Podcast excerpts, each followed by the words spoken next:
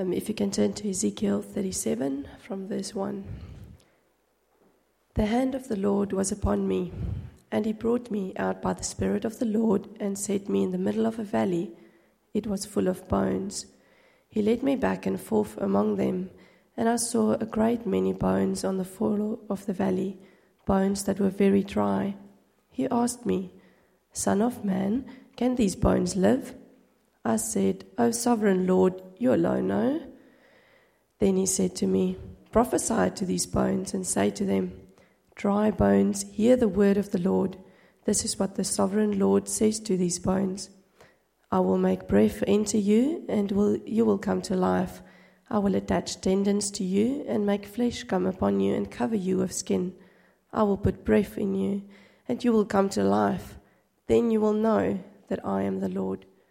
So I prophesied as I was commanded, and as I was prophesying, there was a noise, a rattling sound, and the bones came together bone to bone.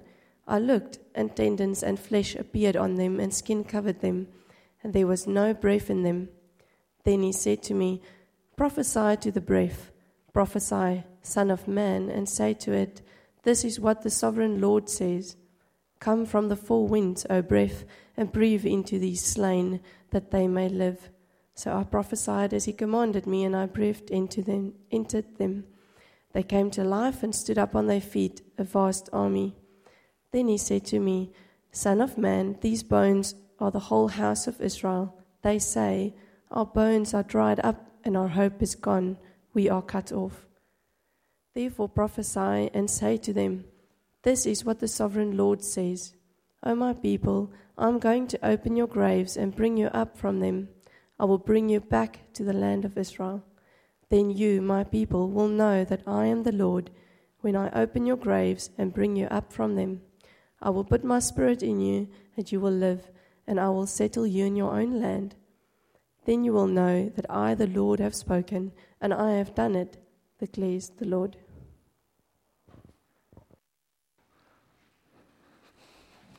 Thanks for that.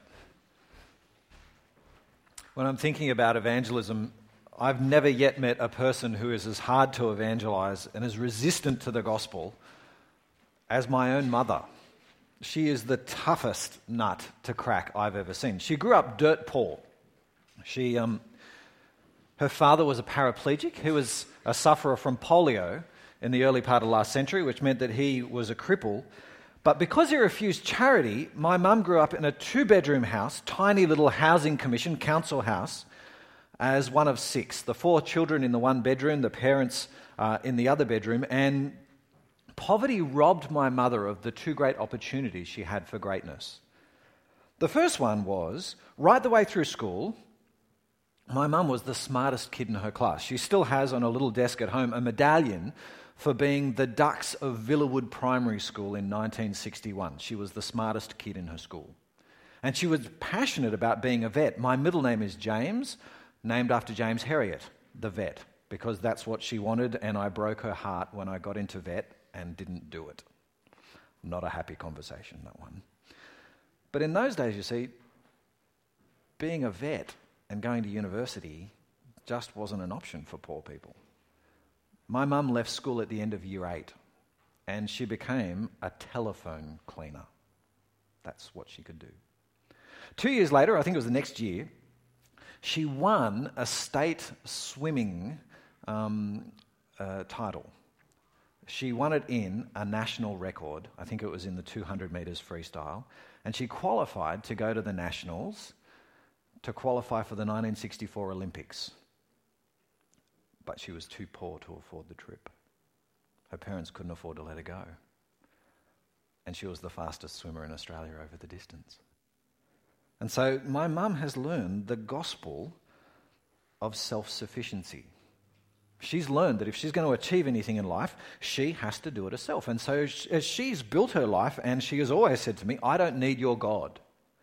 You might need him, you might need a crutch, but I do not need your God. And I have never met a tougher nut to crack. The day I, came, I became a Christian, I came home and I, she was washing the dishes. I still remember she was standing at the sink. I walked in and I said, Mum, I've just become a Christian. And she rounded on me. It was amazing the vehemence. She said, Well, do not ram your religion down my throat.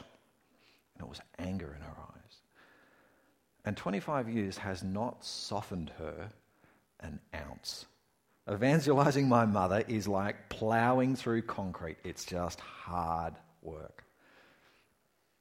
And yet, really, my guess is a lot of you could tell exactly the same story if you didn't grow up in a Christian home. Because that's just evangelism in Australia, isn't it? I can't think of many more Western countries where preaching the gospel is harder than it is here. Because we've got so much money, we've got so much leisure, we've got so little respect for authority as a country, we're so secular, we're so cynical because of what we've seen Christians do that it's hard to even break the surface with most Australians. And it happens that you live in one of the tougher cities in Australia. I looked at the, the kind of figures for people who are going to church and the kind of Christian figures, and despite being called the city of churches, Adelaide is not a very Christian city at all. It's a tough place to preach the gospel. Which means that what happens for a lot of ministers is, over the course of your ministry career, you just slowly lose heart for evangelism. You start off and you're all keen and you're excited and you, do, you run missions and kids clubs and you, you knock doors and you do marriage prep with anyone and you pray and you, and you see so little fruit evangelistically that you just run out of evangelistic steam. But you don't want to admit that you've run out of evangelism, and so what you do is you, you quietly stop talking about it and you concentrate on your flock. You love your flock. You concentrate on maturing them and pouring your life into them and, and growing them, and what you hope for is one or two converts a year. One or two people each year that are going to, going to lighten your life a little bit by becoming Christians. That's, that's your average Australian church ministry nowadays. Not much evangelistic growth. But what I want us to grapple with this morning is resurrection optimism. The resurrection makes us massively optimistic about evangelism and massively optimistic about people's lives being transformed and it shapes the way we do ministry. But just like I said yesterday, we need to start in the Old Testament. So start with the passage that we've just read. God takes Ezekiel to a valley, and in verse 1, it's a valley of dry bones. And you can see there in verse 1, he leads Ezekiel back and forth, and I saw a great many bones in the floor of the valley, bones that were very dry. And then God asks Ezekiel a frankly weird question. Look in verse 3. He asked me, Son of man, can these bones live? That was kind of a dumb question, isn't it? I mean, what chance would you have given that dry, dusty, dead bones would ever come to life again? It's a stupid question until you realize that God is not uncertain. It's not a case of, look, I don't know, Ezekiel, they look kind of dead to me, but what's your prognosis? God's asking a rhetorical question. He's saying, look, Ezekiel, they're dead. There's no hope for any of these people yet, is there? They're, they're bones, they're dust. Can you see that, Ezekiel? So, who are they? Well, look down in verse 11. They're Israel. Then he said to me, Son of man, these bones are the whole house of Israel. They say, Our bones are dried up, our hopes gone, we're cut off. These bones are Israel, which gives us a bit of a problem because at this point, Israel aren't dead physically. They're in exile, but they are dead spiritually as a nation. In, in verse 11, they say, Our hope is gone. We're cut off. They're cut off from God. Because what we're seeing here is the spiritual death of Israel because of their rebellion against God. And it's interesting because when you move to the New Testament, Paul picks up the same kind of image, doesn't he? He says to non Jews, people like you and I, Gentiles, as for you, you were dead in your transgressions and sins in which you used to live. See, this isn't one of those ideas that's confined to the nation of Israel. This is actually true of all humanity. Outside of that valley that God takes Ezekiel to, the whole of humanity, the whole of the earth is filled with decaying, dead, dry, dusty corpses. And in, in Ephesians 2, Paul explores what our death actually looks like. He puts flesh on it, if you like, in three ways. Firstly, in verse 1, he says, We are dead in our transgressions and sins. or because of our transgressions and sins. Now, you, you probably know. Transgression is just crossing a line. You know, where you see the sign that says, keep off the grass, or the sign that says, no pedestrian access. Those, those signs draw a line in the sand, don't they? And what the, what the line says is this far, but you can't go any further. And that's what God's laws do. So, no idolatry, or no lying, or no stealing, they're lines that we mustn't cross. And when we cross them, that's transgression. And the penalty for that transgression is death. That's what we've done. We're dead. But you know that sin's more than that, don't you? Sin is more than just our actions, because in verse 3, Paul says, you can see it up on the screen. Paul says we gratify the cravings of our sinful nature following its desires and thoughts. Sin's more than just crossing a line. Sin's more than just being disobedient, it's actually a nature within human beings. It's a bent, it's a compulsion that when God puts a line in front of me, I want to cross it. It's funny, people like to think of themselves as neutral, don't they? Or even good. If you give me two choices, put two choices in front of me, I, we like to think of ourselves, human beings like to think of ourselves, is I will ra- rationally weigh up the options and, and, and I will make my choice. And if I'm going to have a bent in any direction, it's I'm a good person. As long as I follow my heart, I'll do good things. But Paul says, what a load of garbage. We're not good. We're not even neutral. We have a sinful nature. This is something that we've inherited from Adam and Eve. We're like a shopping trolley that always veers off in the wrong direction. If God is over there, our shopping trolley is always heading in the opposite direction, and all God's laws do is just give me the opportunity. It's funny, a few years back, Emma and I were sitting at a set of traffic lights, and I, and I just got this, a, a, taste again of that, that sinful nature urge. Because I was, we were driving there, we were sitting there at this set of traffic lights, and we are talking away. And I, was, I looked through Emma's window at the bus, and there was a sign, a sticker on the bus window that said, You'll never believe this, do not enter bus by driver's window. Have you seen that sticker? It's extraordinary. I don't know about you, in a million years, I never would have dreamt of going through the window to get on the bus. It's the door is so much more comfortable and convenient. But as soon as I saw that sticker, you know what came into my mind? I thought, I want to have a crack at that. that guy looks kind of fat. I reckon I can get in and out before he gets me. the same thing happened going up the Empire State Building. I went up the Empire State Building uh, a few years ago two of the most majestic experiences of my life. The first one was just as the doors of the lift closes, and this is one of the tallest buildings in the world, just as the doors of the lift closed, I realized I had to break wind. That's a moment in life, isn't it? All of these polite Americans going. The second one was standing on the, on the top of the Empire State Building, looking out, beautiful skyline. And I happened to walk around the corner, and there was a sign that said, do not spit off the Empire State Building. hadn't occurred to me before. But as soon as I did, great gobbets of saliva started to form in my. I was drooling, and it, and I just had to do. It. Do you know the real letdown? It just blows back into your face. It's. it's I. My dream was that it would form an, a solid block of ice on the way down and crash into a cab, but it just blows back into your face. It's our bent. If you put a line in front of me, as a human being, I'll cross it. And even as Christians, we have the residual of that. Especially if it's God's line, we're going to want to cross it.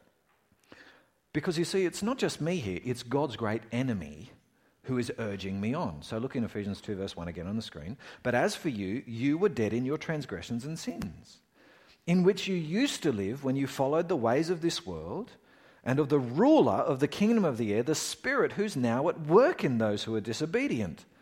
Paul says we don't just follow our own sinful desires. It's not just about making decisions. Satan is at work in us. He's, it's not that he possesses us, it's that he's at work in us as we follow his lies. You know the lie God doesn't really love you.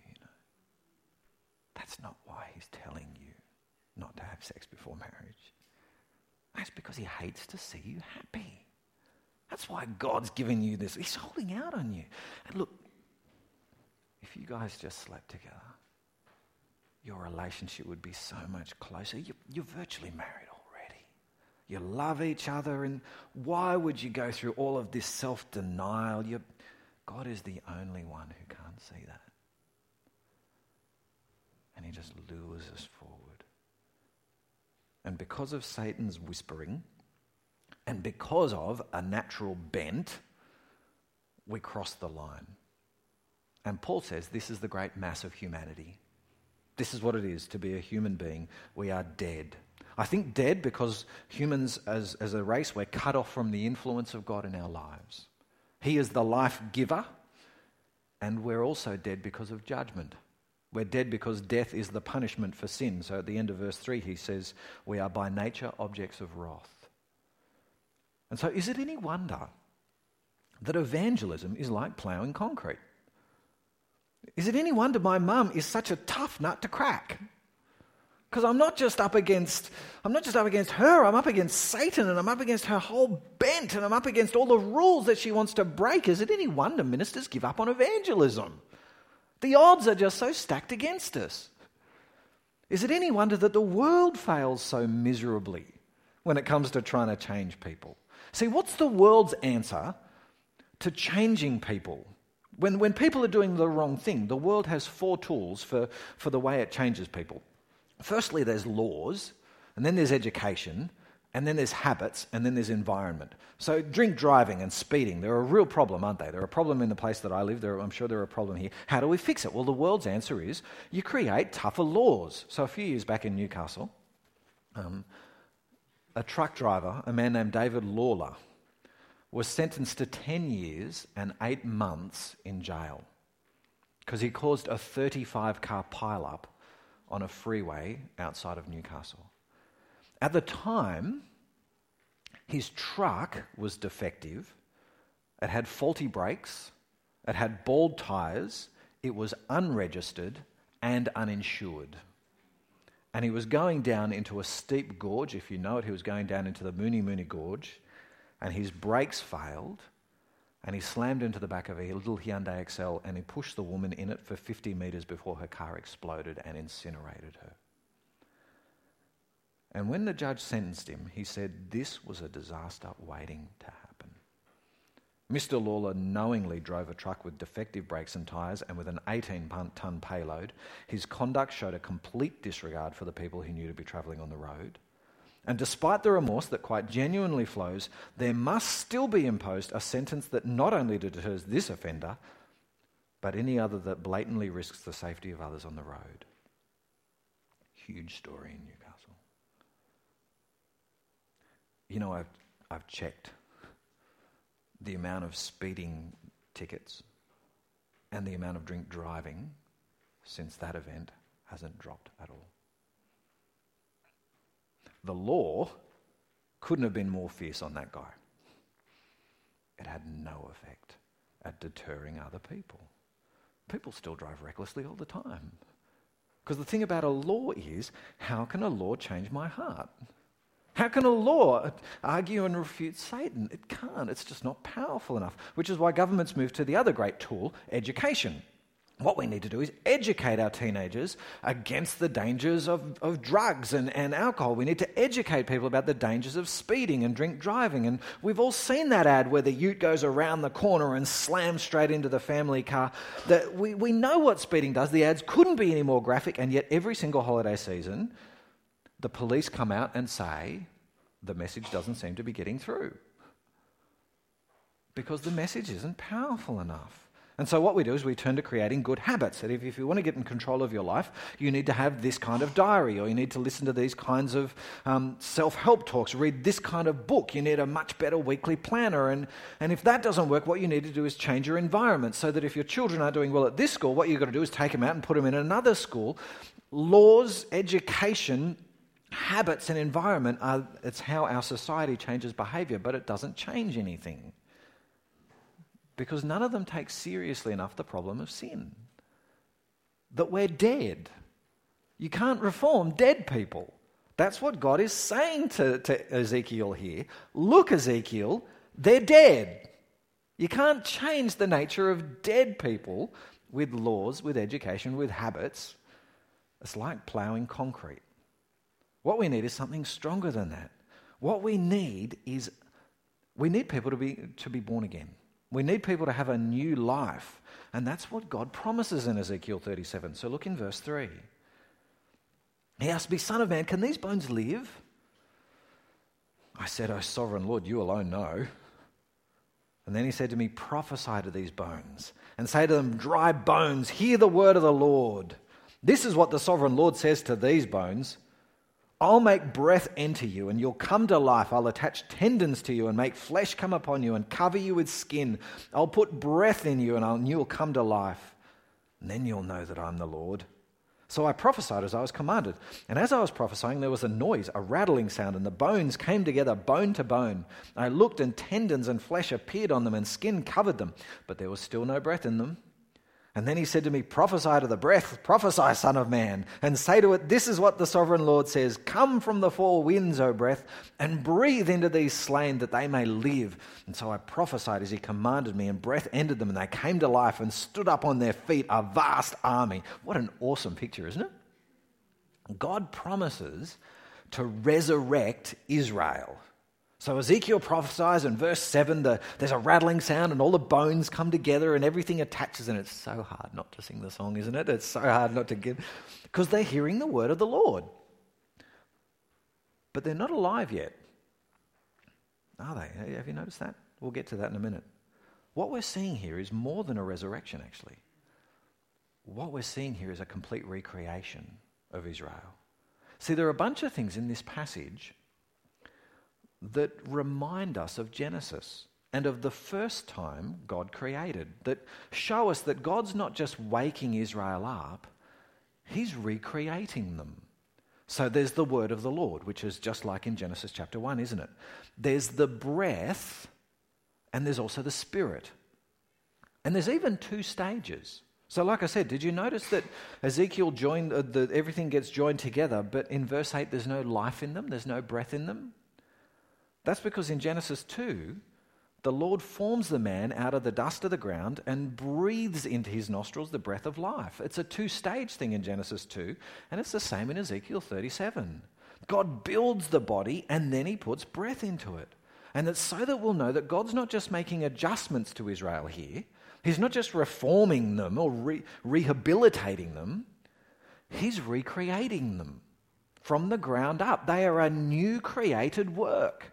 Israel are raised up as new human beings, in fact, as spiritual human beings, because look how God interprets the vision in verse 12. Look in verse 12. Therefore prophesy and say to them, This is what the sovereign Lord says O my people, I'm going to open your graves and bring you up from them. I'll bring you back to the land of Israel, and then you, my people, will know that I'm the Lord. When I open your graves and bring you up from them, I will put my spirit in you, and you'll live I'll settle you in your own land, and then you'll know that I, the Lord, have spoken. I've done it, declares the Lord. That, that's what this vision is really about. Verse 14, it's about the Holy Spirit.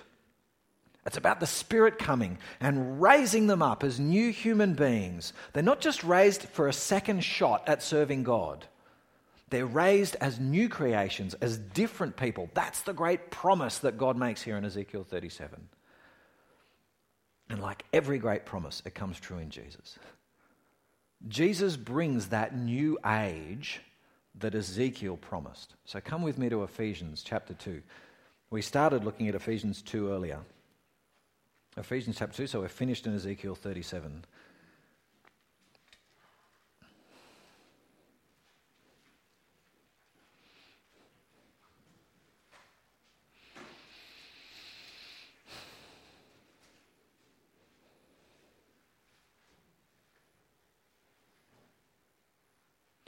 Ephesians 2, verse 1.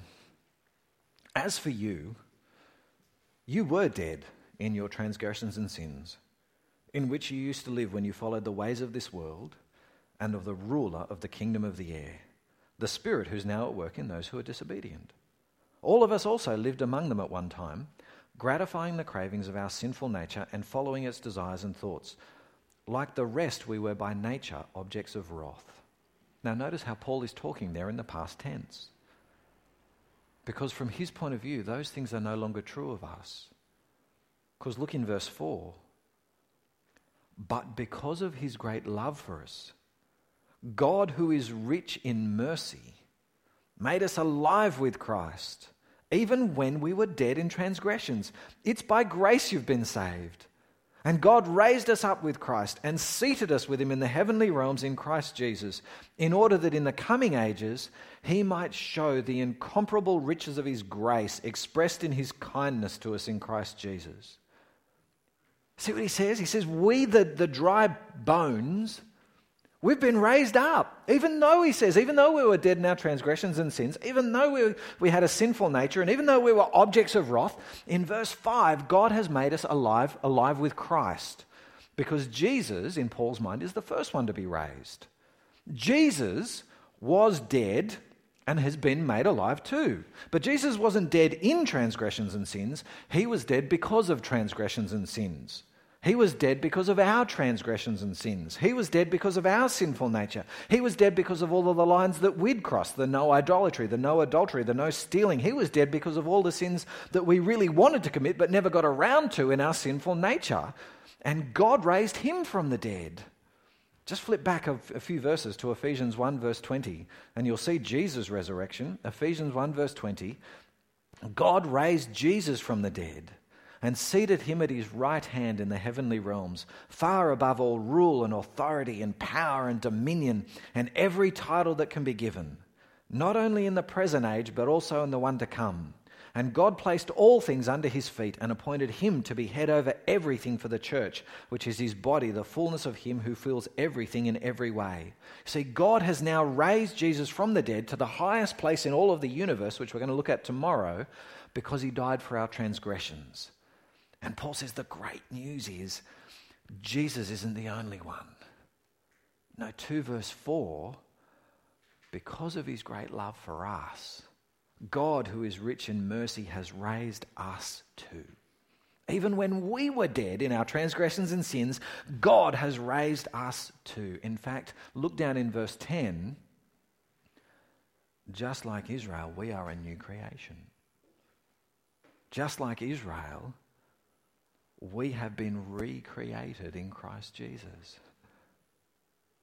You see, we are the fulfillment of Ezekiel 37. We are those dry bones that have been knitted together again, that flesh has covered, and that the Spirit has entered into us. And in heaven, what is now a spiritual new creation, in heaven will be physical. Whereas it's now that we have been raised again spiritually in heaven, that will be a, physical resurrection. But you know what this means? What, um, what this means is resurrection ministry is optimistic ministry. See, we believe in new life. We believe in people coming back from the dead. And we believe that people really can change. Not change themselves, but we believe that God changes people. Have a look into verse 10. For we are God's workmanship created in Christ Jesus to do good works, which God prepared in advance for us to do. Do you see what he's saying there? He's saying it's possible for Christians to be good.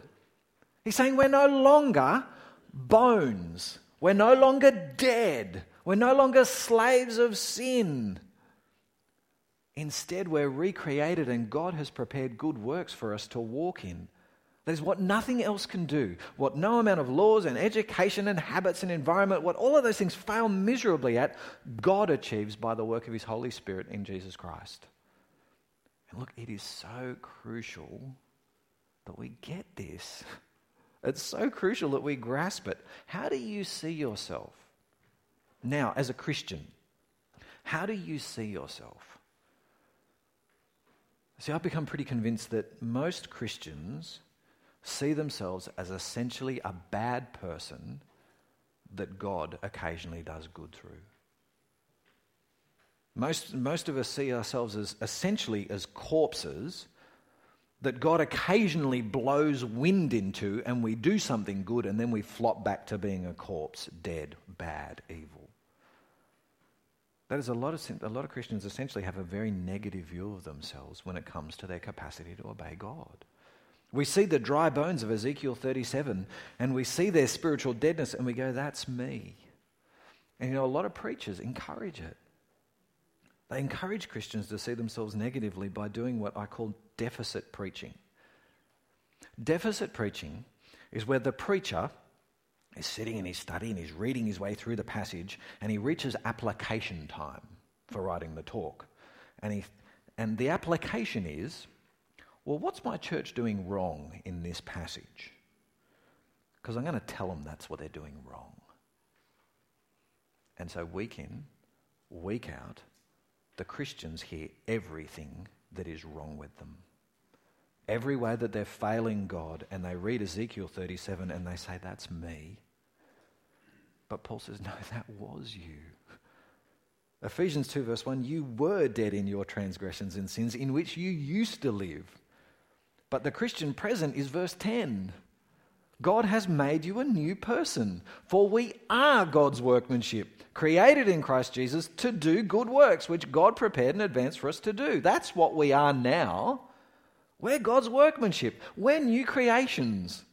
Friends, do, don't see yourself as some spiritual corpse that just occasionally does something good. No, see yourself as somebody who, by the grace and mercy of the Lord Jesus Christ in his death, by the love of the Father, you have been raised up as a new person, created by God to do good works. That is, you have a lifetime of good works ahead of you, a lifetime of joy in the service of God. And yes, you will still sin. I'm not saying we're perfect. Please don't hear me as, as preaching some kind of stupid perfectionism. But don't buy the lie that you are dead. Yes, we will still sin, but we are deeply, deeply optimistic about change. So keep trusting in Jesus who raises the dead. And one of the most, one of the greatest pleasures you can ever have as a minister of the gospel, as a gospel preacher, is to see God change people. One of the guys I love most in our church is a guy named Hobbo, John, John Hobbins. John has screwed up his life. He's made just about every mistake it's possible to make. He's been addicted to drugs, addicted to alcohol. He's done all sorts of stupid and terrible things. And yet, over the last five years, we've watched God do some of the most amazing things in him as he's repaired a marriage and gone back and repaired a relationship with the previous wife as well. And as he's grappled with his alcoholism and grappled with drug addiction, and none of it's been easy. But he is a different guy. And the great privilege that I've had is to walk through it with him and to watch God, who raises the dead, show John the good works that he has prepared for him to walk in. You can't get a better job than that. I get paid to do that. It's brilliant. That's why, should you end up in ministry and should you end up a Bible teacher, don't become a deficit preacher. Don't be the kind of bully who spends their lives showing everyone where they're wrong and always prescribing the new list of rules. Preach the wonderful truth of the gospel. Preach the wonderful truth that Jesus has died to pay for our death and that his great mercy to us is to raise us up as new creations and that God has good works for us to walk in. Keep getting your people to dwell on the gospel and its outcomes and to dwell on what God has done instead of what they haven't done. Let me give you a different model for doing application. Since I've told you what you shouldn't do, let's think about how you can do it. This isn't the only way to do application, but this is one that I'm toying with at the minute, and I'm trying to be practical as a preacher. So let's have a crack at it. I think that good application, as I'm thinking about it at the minute, can possibly move people through four stages. The first one is I'm trying to figure out how can I show people how the gospel changes their minds. All Christian change starts in the mind because it starts with God's word. And so I want to change the way people think about God and the way they think about the world and the way they think about sin and the way they think about themselves. And I want them to know that they're forgiven and to understand what forgiveness means and to understand what Jesus' death meant. I want them to, to wrap all of their heads around that. And as evangelicals, as Bible teachers, we tend to be pretty good at this stage. But you know, then one of the things I'm trying to do now is to show people that this actually changes more than our head, it changes our heart. Not our emotion, our convictions, our passions, what I love and what I hate, and then what I admire and what I despise. That is, if Jesus died for sin, I don't just recognize that it's sin, I hate it for its sinfulness. If Jesus, if Jesus speaks the truth, I don't just affirm it, I proclaim it. I rejoice in it. I love it. If Jesus tells me I'm born again, I don't just accept it, I embrace it. I worship. If Jesus tells me that lying is wrong, I now hate lies.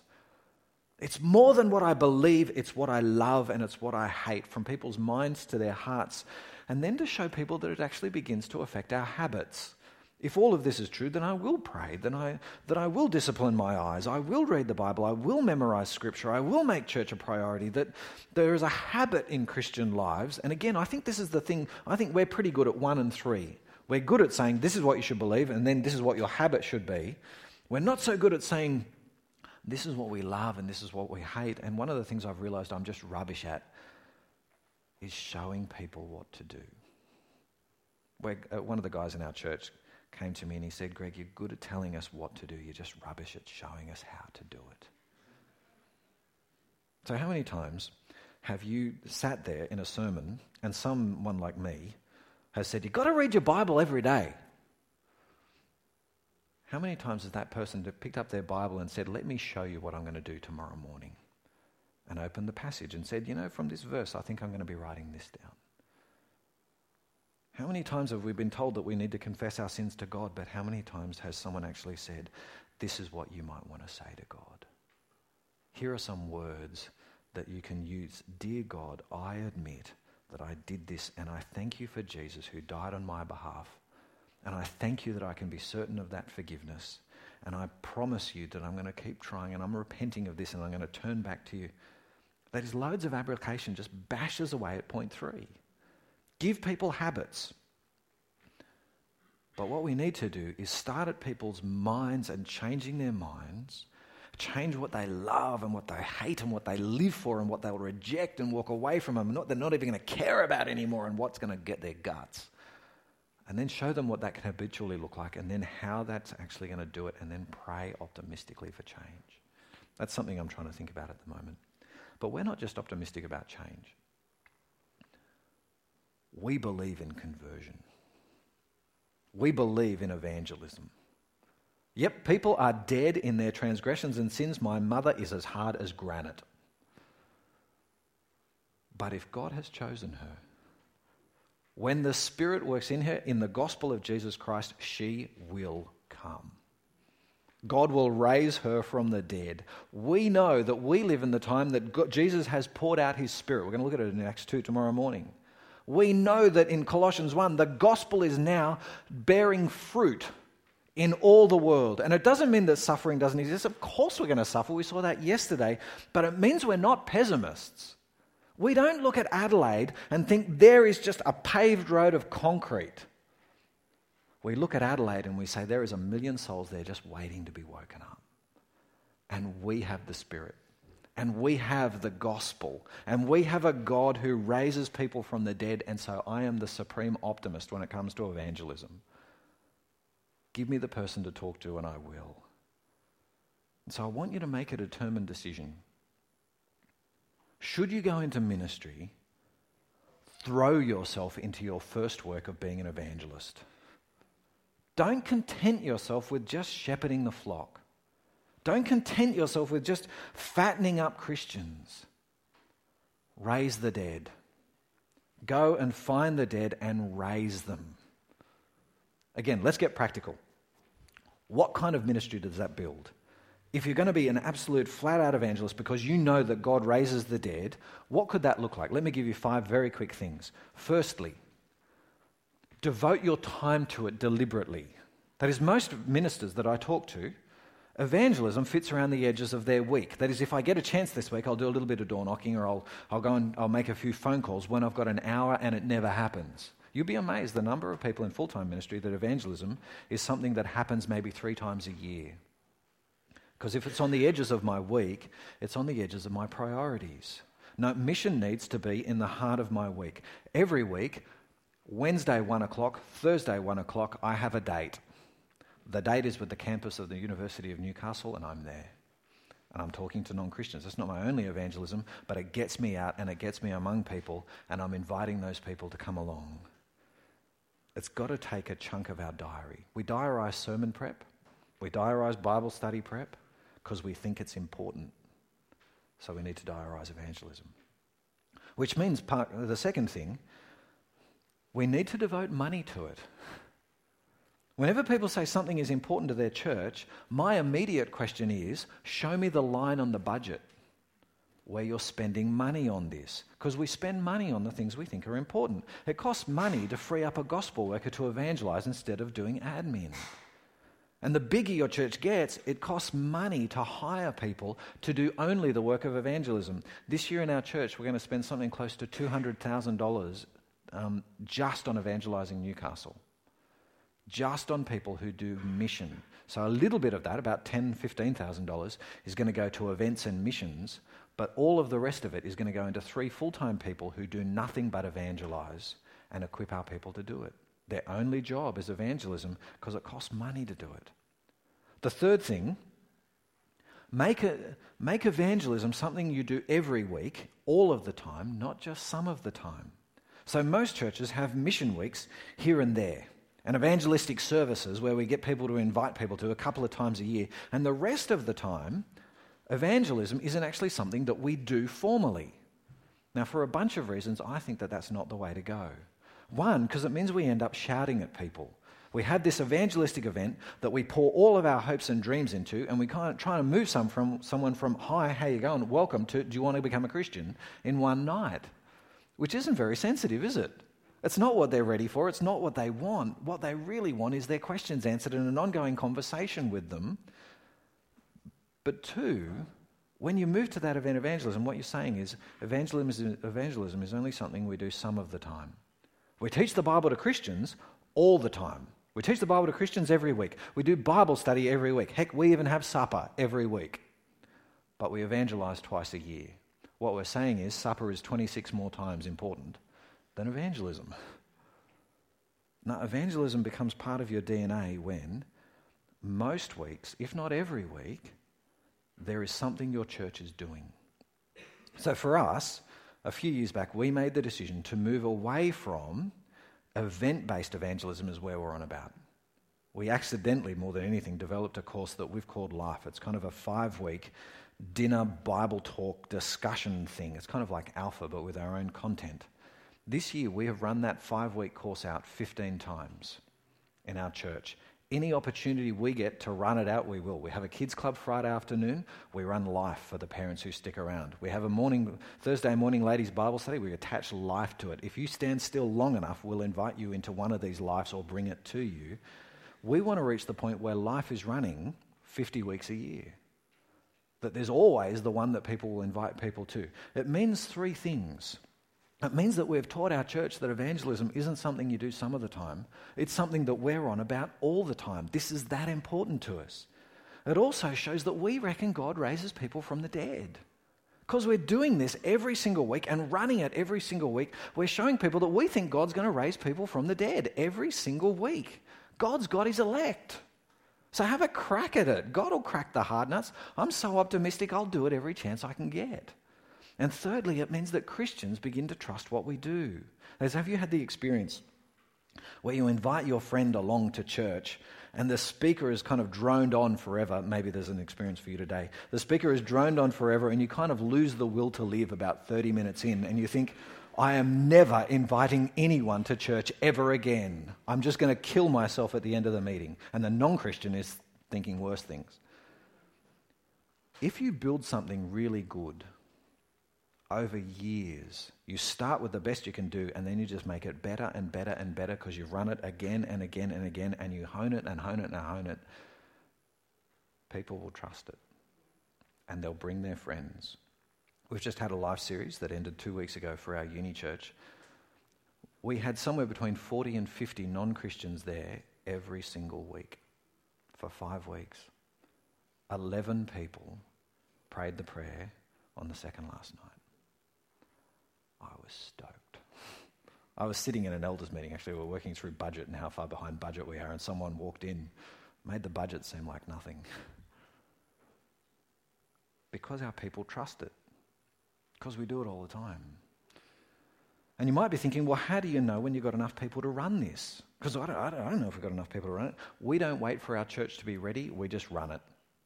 We say in six weeks' time, this is kicking off. In four weeks' time, in three weeks' time, this is kicking off, and we run with it. And sometimes we started with five, sometimes we started with three, sometimes we start with 35, sometimes we start with 40. Don't wait for Christians to bring their friends to you. Run the event and teach Christians to bring their friends to it.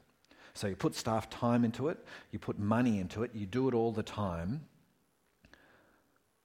The other thing we do is that we put it in the key points of our year. We still have two missions a year. We still start the year with a big mission, and we still have a big one in the middle of the year. But it's not really for evangelism, to be honest. It's not our biggest punch. We invite people to, be, to come along and we do the big thing, but really it's to show our people that we're all about evangelism, and it's to help people to come and join life. We stick it at those key points in the year so that it feeds into everything else we do. The last one, though, we need to stop talking about the number of people in the room and start talking about the number of people in the city. Whenever people ask me, How big is Hunter Bible Church? If I remember, my answer is Newcastle's got 300,000 people. And they said, But uh, you didn't understand me. How big is Hunter Bible Church? Newcastle's got 300,000 people because that's the only number that really counts. Who cares how many people we've got in the room? It's how many people who aren't in the room that counts. And so we're praying that God will give us 30,000 in this generation and that's the number I want in people's head the number of the lost, the number of people who could be bringing glory to Jesus. There are five things that I think bring evangelism into the heart of your ministry. Is Australia really like ploughing concrete? It can look like it. The cynicism. I don't think Jesus sees concrete here. I don't think Jesus, I think what Jesus sees is a harvest. I think Jesus sees bodies just waiting to be raised. And Jesus is in the business of calling harvesters. Jesus is in the business of empowering people to raise the dead, not with ours, but with his power. And what that means is that the resurrection makes me optimistic. The resurrection gets me praying. So, will you pray with me?